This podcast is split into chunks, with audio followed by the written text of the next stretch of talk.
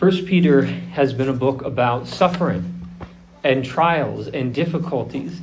And there's a sense in which we don't feel the weight of what Peter is saying because of where we live and this, this time in history. And so I don't want to cheapen First Peter by making thin, cheap applications to how, you know, we can't invest as much as the world does in the stock market because we need to tithe on Sundays. And that's really suffering for Christ. No, there are some people who are truly losing wife and children. And I, to, we don't even, we can't even grasp that kind of loss and suffering. There are those who have been hung, burned, slaughtered in ways that we have, have never, ever experienced and never will experience. And so, as we study First Peter, anytime we make applications, please understand it's application to a very, very, um, pardon, very blessed people. So, this passage is no different. I feel like we're not going to feel the full weight of this passage, but what I do see here is a thread that's common among light sufferers like us and heavy sufferers like those who have been truly persecuted and even killed for Christ's name, and that is having to endure shame. Shame because of our faith in Christ. When I mean when I say shame, I mean the loss of any social credibility in the eyes of the world for the name of Jesus Christ. And in this sermon today, in this message, I want to exhort you to prepare for shame if the Lord places you in that position. And rejoice if the Lord puts you in a place where you are shamed for his name. I invite you to read along with me 1 Peter 4 chapter 1 Peter 4 verse 12 through 19. The apostle Peter writes, "Beloved, do not be surprised at the fiery trial when it comes upon you to test you as though something strange were happening to you, but rejoice insofar as you share Christ's sufferings." that you may also rejoice and be glad when his glory is revealed. If you are insulted for the name of Christ, you are blessed because the Spirit of glory and of God rests upon you. But let none of you suffer as a murderer, or a thief, or an evildoer, or as a meddler. Yet if anyone suffers as a Christian, let him not be ashamed but let him glorify God in that name. For it is time for judgment to begin at the household of God. And if it begins with us, what will be the outcome for those who do not obey the gospel of God? And if the righteous is scarcely saved, what will become of the ungodly and the sinner? Therefore, let those who suffer according to God's will entrust their souls to a faithful Creator while doing good. In this passage and throughout the book, the Apostle Peter has been preparing these congregations for suffering and trial and persecution and shame so that they don't lose their faith, faith when they face those things. If they are persecuted for the name of Christ, the Apostle Peter wants to prepare them for that prospect so that they are not taken taken aback or taken off guard when these things happen. He wants to prepare them. Earlier, he says, prepare your minds for action. This passage, I want to draw out what I see as six exhortations. Six exhortations that I see in this passage that are going to show us what faithful suffering is. This is for if you are going to suffer, what is faithful suffering? I think the Apostle Peter answers that very well in this passage. So I have six exhortations for you. What, what should you do? How should you feel? What should be your mental and, and heart posture when you are led into a time of suffering and trial, whatever that might be? First, exhortation. First of all, expect to suffer to some degree because of your faith in Jesus Christ. The danger of the prosperity gospel is that they promise healing, success, wealth, and they therefore are building faith on false premises. What happens then when your marriage is strained, or your child gets cancer, or you are shamed and you lose social credibility at work because you believe in a 2,000 year old book? What, what happens then? What does Peter say to us? He says, Don't be surprised at the fiery trial when it comes upon you, as if something strange were happening to you. This is not uncommon. This is not something that we haven't been prepared for. Don't be surprised. Expect to be mocked. Expect to be shamed to some degree for the name of Christ. Expect to some degree to be frowned upon for the name of Christ. This is what Jesus says in John 15 20. Remember the word that I said to you a servant is not greater than his master. If they persecuted me, they will also persecute you. If they kept my word, they will also keep yours. So throughout the, throughout the New Testament, brothers and sisters, we are told consistently to expect to suffer in some degree and in some way for the name of Christ. And we are to, that suffering is a, has a purifying effect on your faith and a proving effect on your faith. So Peter says, therefore, prepare your minds for action. Be ready to suffer for the name of Christ two points of application on that exhortation. So, if you should expect to suffer for the name of Christ, this means that if you're despised and rejected in some way, or shamed or embarrassed by the name of Christ publicly in some way, this doesn't mean that you failed to be salt and light. Please understand that. It doesn't mean that you failed in your mission necessarily to represent Christ. This is the problem. Although I do believe we should be salt and light and we should not seek to um, seek to muddy the waters of Christ's name. Nevertheless, this is the problem of the of always think, saying that Christians should be winsome. If if we're constantly seeking for winsomeness, then we're never, I, I fear that many who say that kind of pull the punch with speaking the truth clearly and yet in love.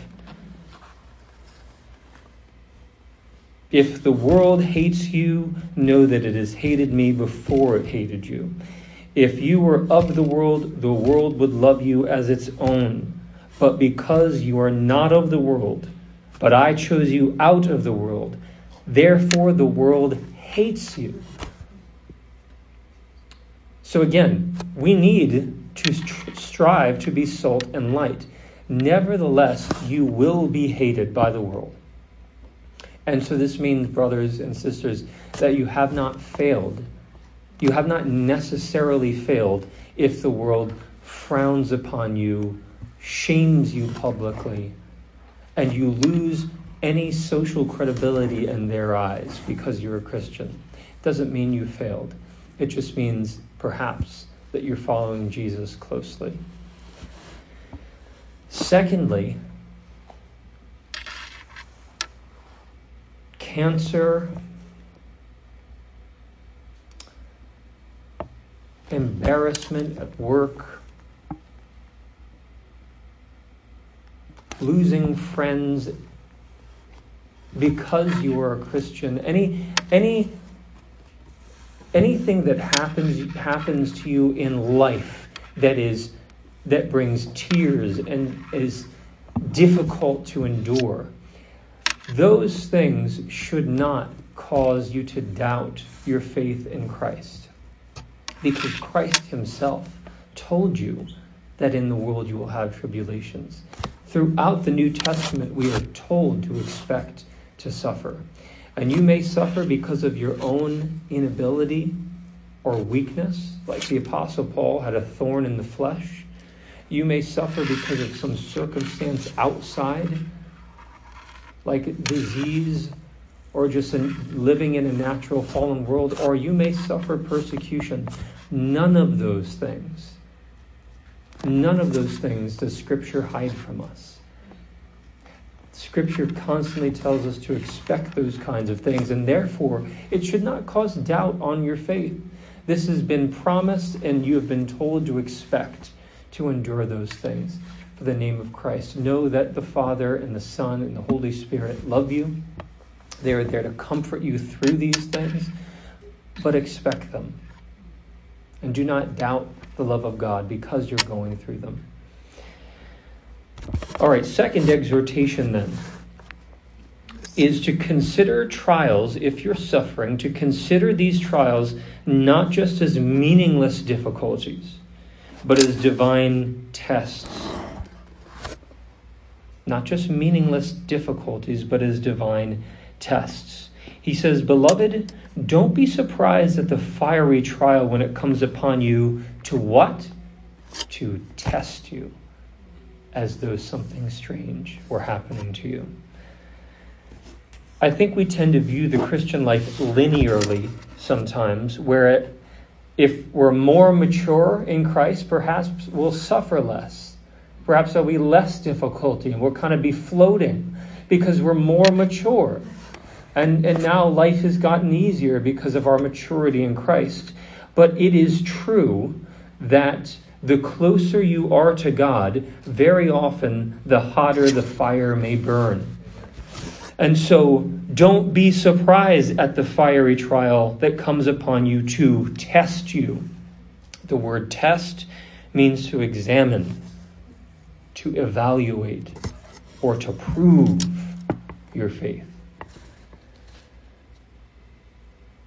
Men use gold, uh, fire to purify gold and I believe that God uses trials to purify and refine our faith and our love for Him, and to prove our love for Him. I've made this point before earlier in 1 Peter, but throughout redemptive history, I have this list on my OneNote where God places people who are very near to Him through a fire of testing. Abraham was told to sacrifice his child, to go up on a mountain and do this incomprehensibly trying action of slaughtering his son. And just as he lifted the knife, he was told to stop. And what does God say? Now I know you fear me. Want to see what he does to Israel here. I have it. Let me read Deuteronomy 8, verse 1 through 3. Here's, here's God reflecting, Scripture reflecting on Israel's time in the wilderness. Deuteronomy 8, 1 through 3. The whole commandment that I command to you today, you shall be careful to do that you may live and multiply and go in and possess the land that the Lord swore to your forefathers. And you shall remember the whole way that the Lord your God has led you these forty years in the wilderness, that he might humble you, testing you, just to know what was in your heart, whether you would keep his commands or not. And he humbled you and let you hunger and fed you with manna which you did not know, nor your fathers know, that he might make you know that man does not live by bread alone, but man lives by every word that comes from the mouth of the Lord. God put Israel in the wilderness to test them, to know what was in their heart, and made them hunger. Not just for bread, but for a knowledge that man does not live just by physical bread alone, but by every word that comes from the mouth of God. So there is a testing that God puts his people through. So I, I want to encourage you to reframe your mind, your mental disposition, when you're going through this difficulty, which gives you no rest at night, which you wake up in the morning and constantly greets you with a frown. Reframe that not just as an unhappy circumstance, but perhaps as a divine test to know what is in your heart, as an opportunity to prove your faith and to give Him praise in the midst of that thing. 1 Peter 1 6 talks about the salvation that we've been given, and Peter says, In this you rejoice, though now though now for a little while, if necessary, you have been grieved by various trials, so that the tested genuineness of your faith, more precious than gold, that perishes though it is tested by fire, may be found to result in praise and honor and glory in the end. Your faith to test the genuineness of your faith. Is it what comes out of you? What comes out of me when my faith is tested by fire? Is it refined into the gold of praise? Or does grumbling and complaining and sadness and sorrow come out as if there were no hope? Let the tested genuineness of your faith result in praise, and then it will result in honor and glory when Christ returns. Third exhortation view your suffering within the framework of union with Christ, a doctrine which we love in this church. And it's not like it's just our pet doctrine. This is the deep thing. This is the mystery of God that you are united to Christ in the gospel. That is to say, that we have been invited to a symbiotic relationship with the life, death, and resurrection of Jesus, so that we derive our life from his life, and we will journey the path that he journeys through his power which indwells us. We are the branches, he is the vine, and the vitality that comes out of the vine flows through the branches and produces fruit. Union with Christ, I believe, is a metaphysical reality, not just a metaphor, but a reality that the life of Christ is pulsating through you and carrying you down to death and life which is the very path that Christ himself took. So, view your suffering within the framework of Christ, verse 13. But rejoice insofar as you share Christ's sufferings, that you may also rejoice and be glad when his glory is revealed. Suffering in the name of Christ or in union with Christ means to participate in Christ's mission. Suffering in union with Christ is a kind of suffering that you endure because you are a Christian and because you are either trying to promote the gospel or defend the gospel in some way. Paul described his ministry as filling up what is lacking in Christ's afflictions. He said in Colossians 1:24, I am filling up what is lacking or left over in Christ's afflictions. That is not to say that the Apostle Paul thought there was atonement for sin left over. It means that when Christ ascended, he left his church suffering to participate in. And by grabbing hold of that mission, like missionaries do, like people in the pew do when they build up the church or sacrifice in some meaningful way. You are joining the suffering that Christ has left over for the church to join.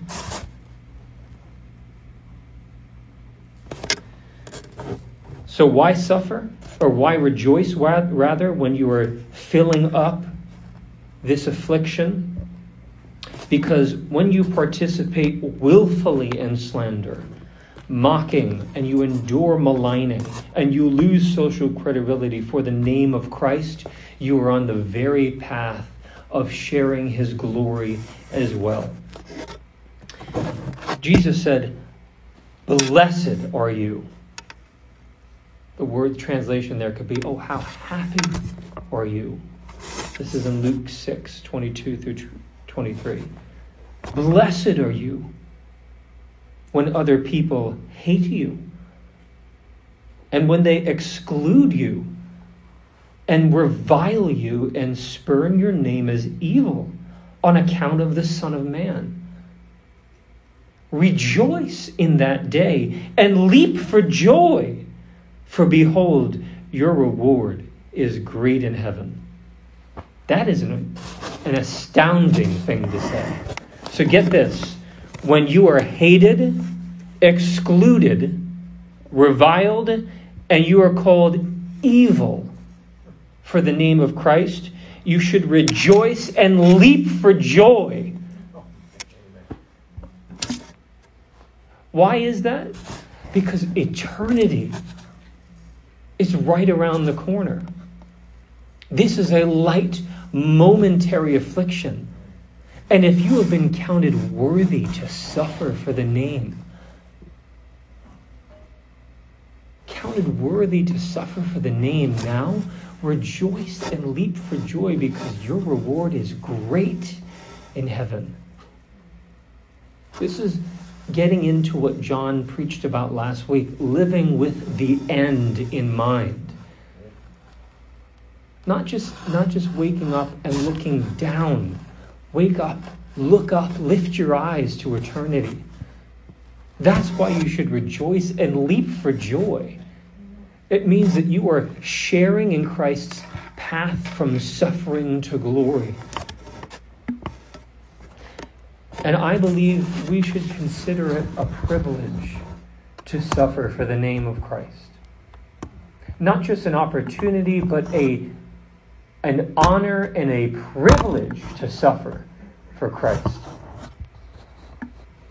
Paul said he wanted to share in the koinonia of his sufferings, the fellowship of his sufferings.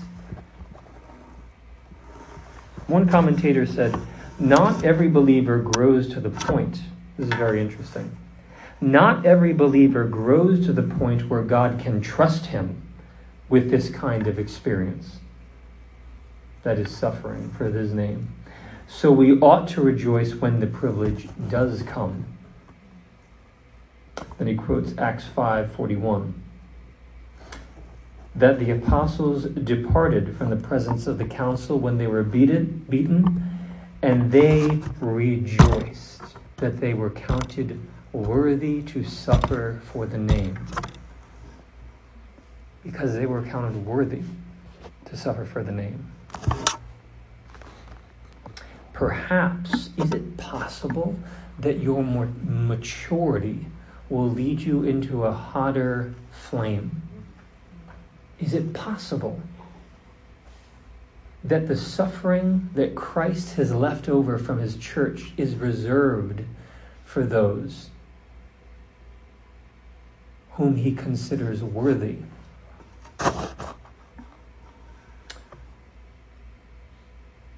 That would be to join the fellowship of his sufferings. Exhortation number four. Know the difference. Says we're talking about suffering and trials and know the difference and please know the difference between suffering because of your own folly and suffering because of faithfulness. Here is what the apostle Paul says in verse 14 if you are insulted, if you are insulted for the name of Christ, you are blessed because the Spirit of glory and of God rests upon you. But let none of you suffer as a murderer, or as a thief, or as an evildoer, or as a meddler. So if you go out and you kill your brother, that's not suffering for Christ, he's saying. If you go out and steal and are caught, and you have to endure jail time, that's not suffering for Christ. If you go in and you're constantly gossiping and looking for trouble and you're a meddler and people say, What is wrong with this guy? That's not suffering for Christ either. Verse 16 Yet if anyone suffers as a Christian, let him not be ashamed, but glorify God in that name. So it is suffering specifically as a Christian for the name of Christ and because you are a Christian. Know the difference between suffering for foolishness and folly and suffering for the name of Christ. Now, I, I think it's interesting that in this passage, he says in verse 14, because the Spirit of glory and of God rests upon you. Now, I struggled with this verse, this that clause all week. Because the Spirit of glory and of God rests upon you. What does that mean? Is it because you're a Christian, or is it because perhaps that there is some unique comfort or manifestation of the Spirit that one is given when he joins God's mission and suffers for it. I, I believe that is the key to understanding this because the Spirit of glory and of God rests upon you. There seems to be a peculiar down payment or manifestation upon those who have risked their necks and endured for the name of Christ, and with like martyrs, and the intensity of suffering, the, the sheer intensity of the suffering. I can't imagine losing my family and children on the mission field, being killed for the name of Christ, burning at the stake.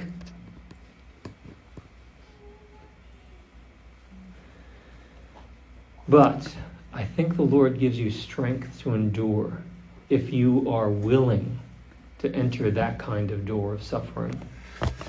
I think we have an example of this in the martyrdom of Stephen. In Acts 7, I'll just read this to you. Stephen preaches the gospel and enraged the Jews in Jerusalem. In Acts 7:54 we read, "Now when they heard these things, that is the gospel, they were enraged and they ground their teeth at him. But Stephen, full of the Holy Spirit, gazed into heaven and saw the glory of God and Jesus standing at the hand right hand of God. And he said, Behold, I see the heavens open, and the Son of Man standing at the right hand. A manifestation. He was able to see with eyes of faith in ways that we here cannot see. Look up. He was given a unique manifestation of God's presence and comfort because of what he was suffering. But they cried out with a loud voice and stopped their ears and rushed together at him. And they cast stone, he cast him out of the city and stoned him. And the witnesses laid down their garments at the feet of Saul, and they were stoning Stephen. Imagine being rocks being hurled at your head and your back. And Stephen called out, Lord Jesus, receive my spirit. And falling to his knees, he cried out with a loud voice, perhaps even looking up at Jesus, welcoming him to the kingdom. Says, Lord, do not hold this sin against them. And when he had said this, he fell asleep. Now, there is a unique power to endure and even to endure in a Christ like fashion when he says, Do not hold this against them. That's not human. That's, that's not human.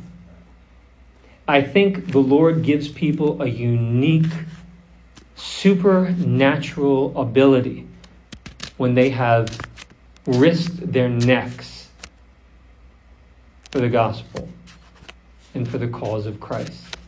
Sometimes I've, I've heard some sermons, one or two sermons from Paul Washer. I said, that is not human to be able to preach like that. That's not natural to have that kind of passion flowing out of you. That, I think, is what it looks like to have the Spirit of glory rest upon you in a unique and powerful way.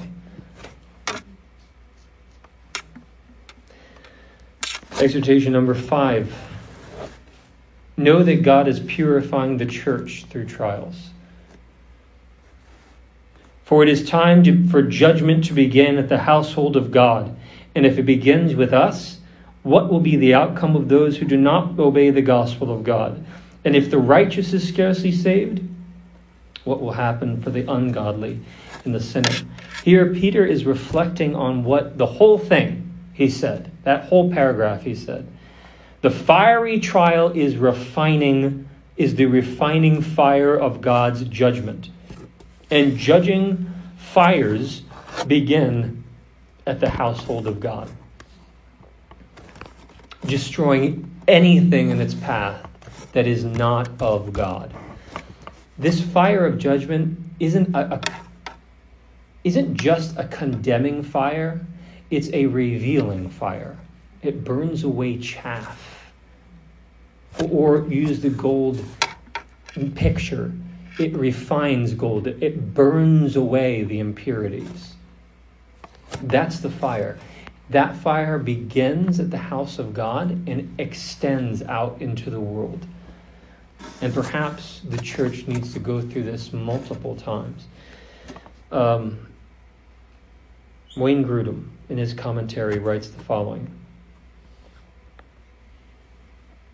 The word judgment does not necessarily mean condemnation, for it's time for judgment to begin, but is a broader term which can refer to, judge, to a judgment which results in good and bad evaluations a judgment which may issue in approval or discipline, as well as condemnation.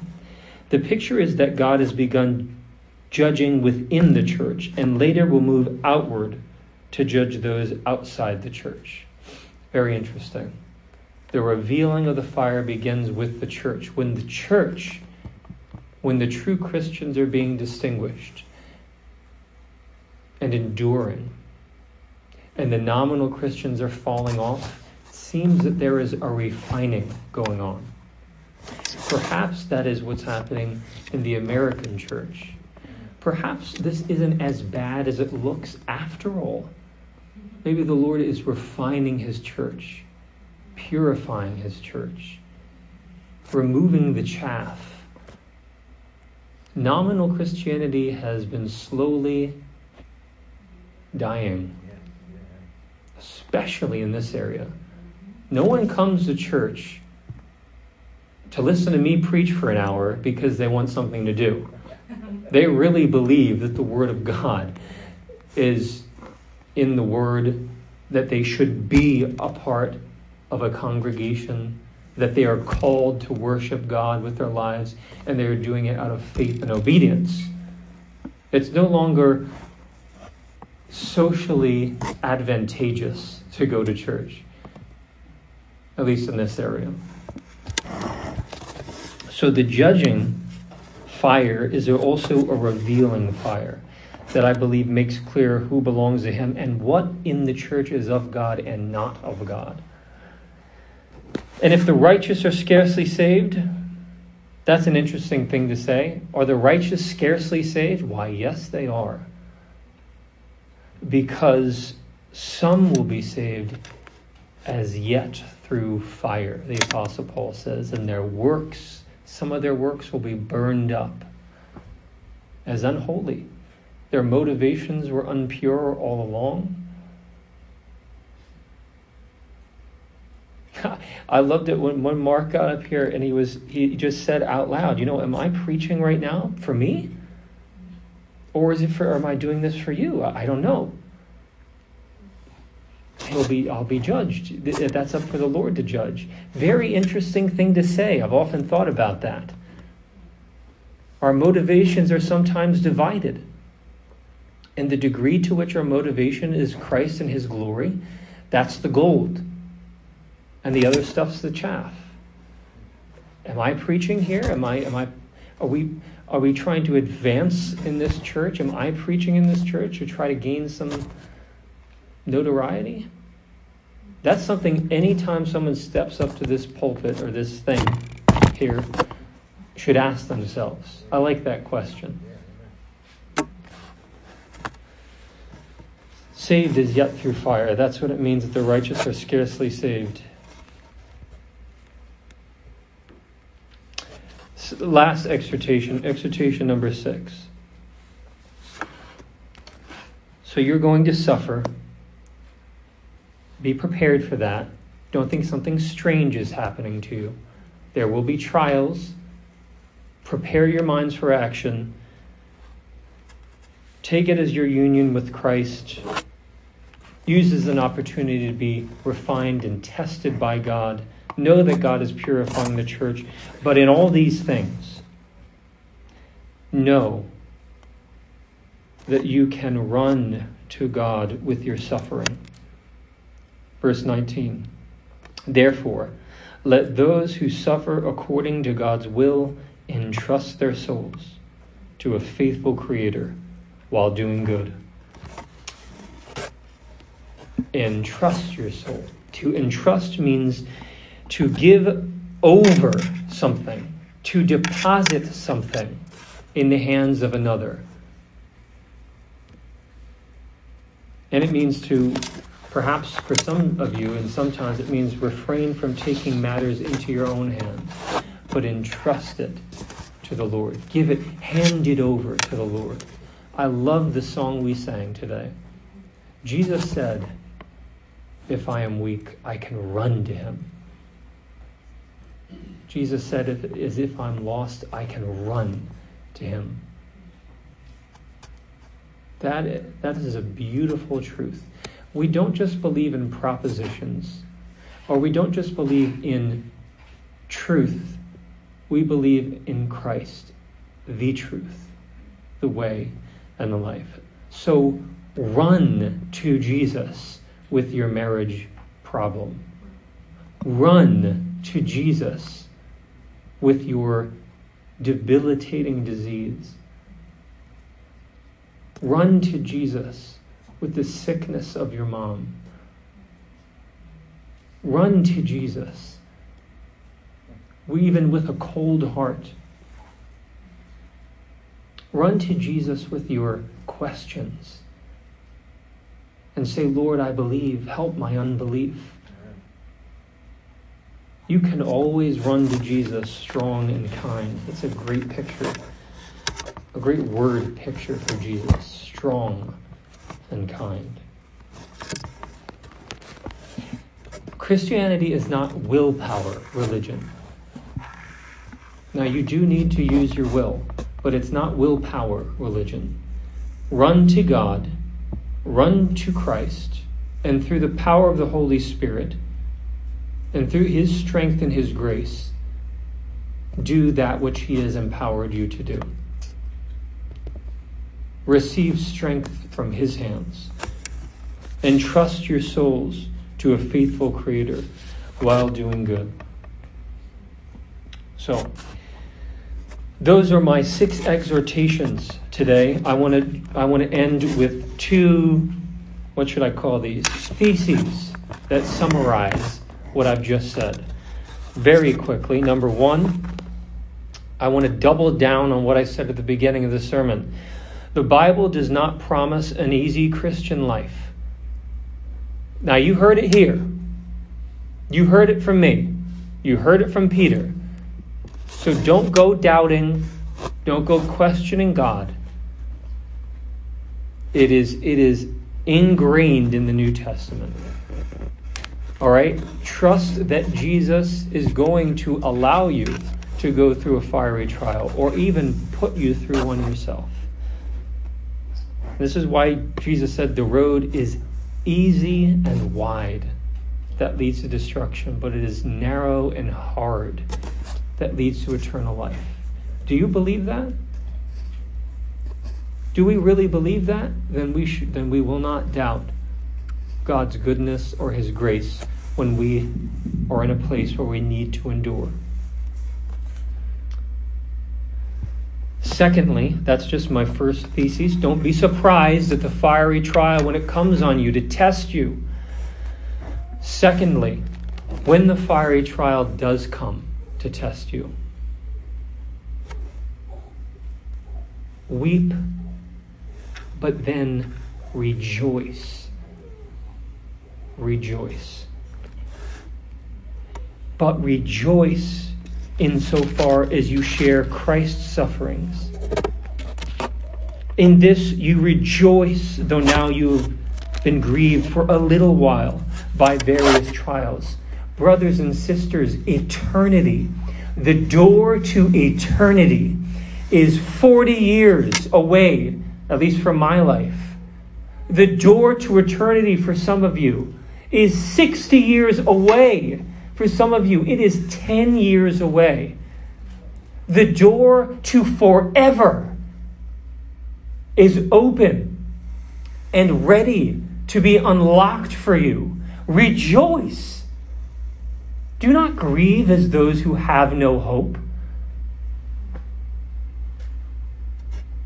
Jesus says, Everyone who has left houses or brothers or sisters or father or mother or children or lands for my name's sake will receive a hundredfold and will inherit eternal life. So don't lose heart. Your outer self is wasting away, but your inner self is renewed day by day. Don't look to the things that are seen. Look to the things that are unseen, and you will receive the unfading crown and you will be with Christ and the Father and the Spirit in a place where every tear is finally wiped away. So rejoice and keep the end in mind. Keep eternity before your eyes. The door to eternity is just around the corner, and the things of this earth will go strangely dim thereafter. Let's close in a word of prayer.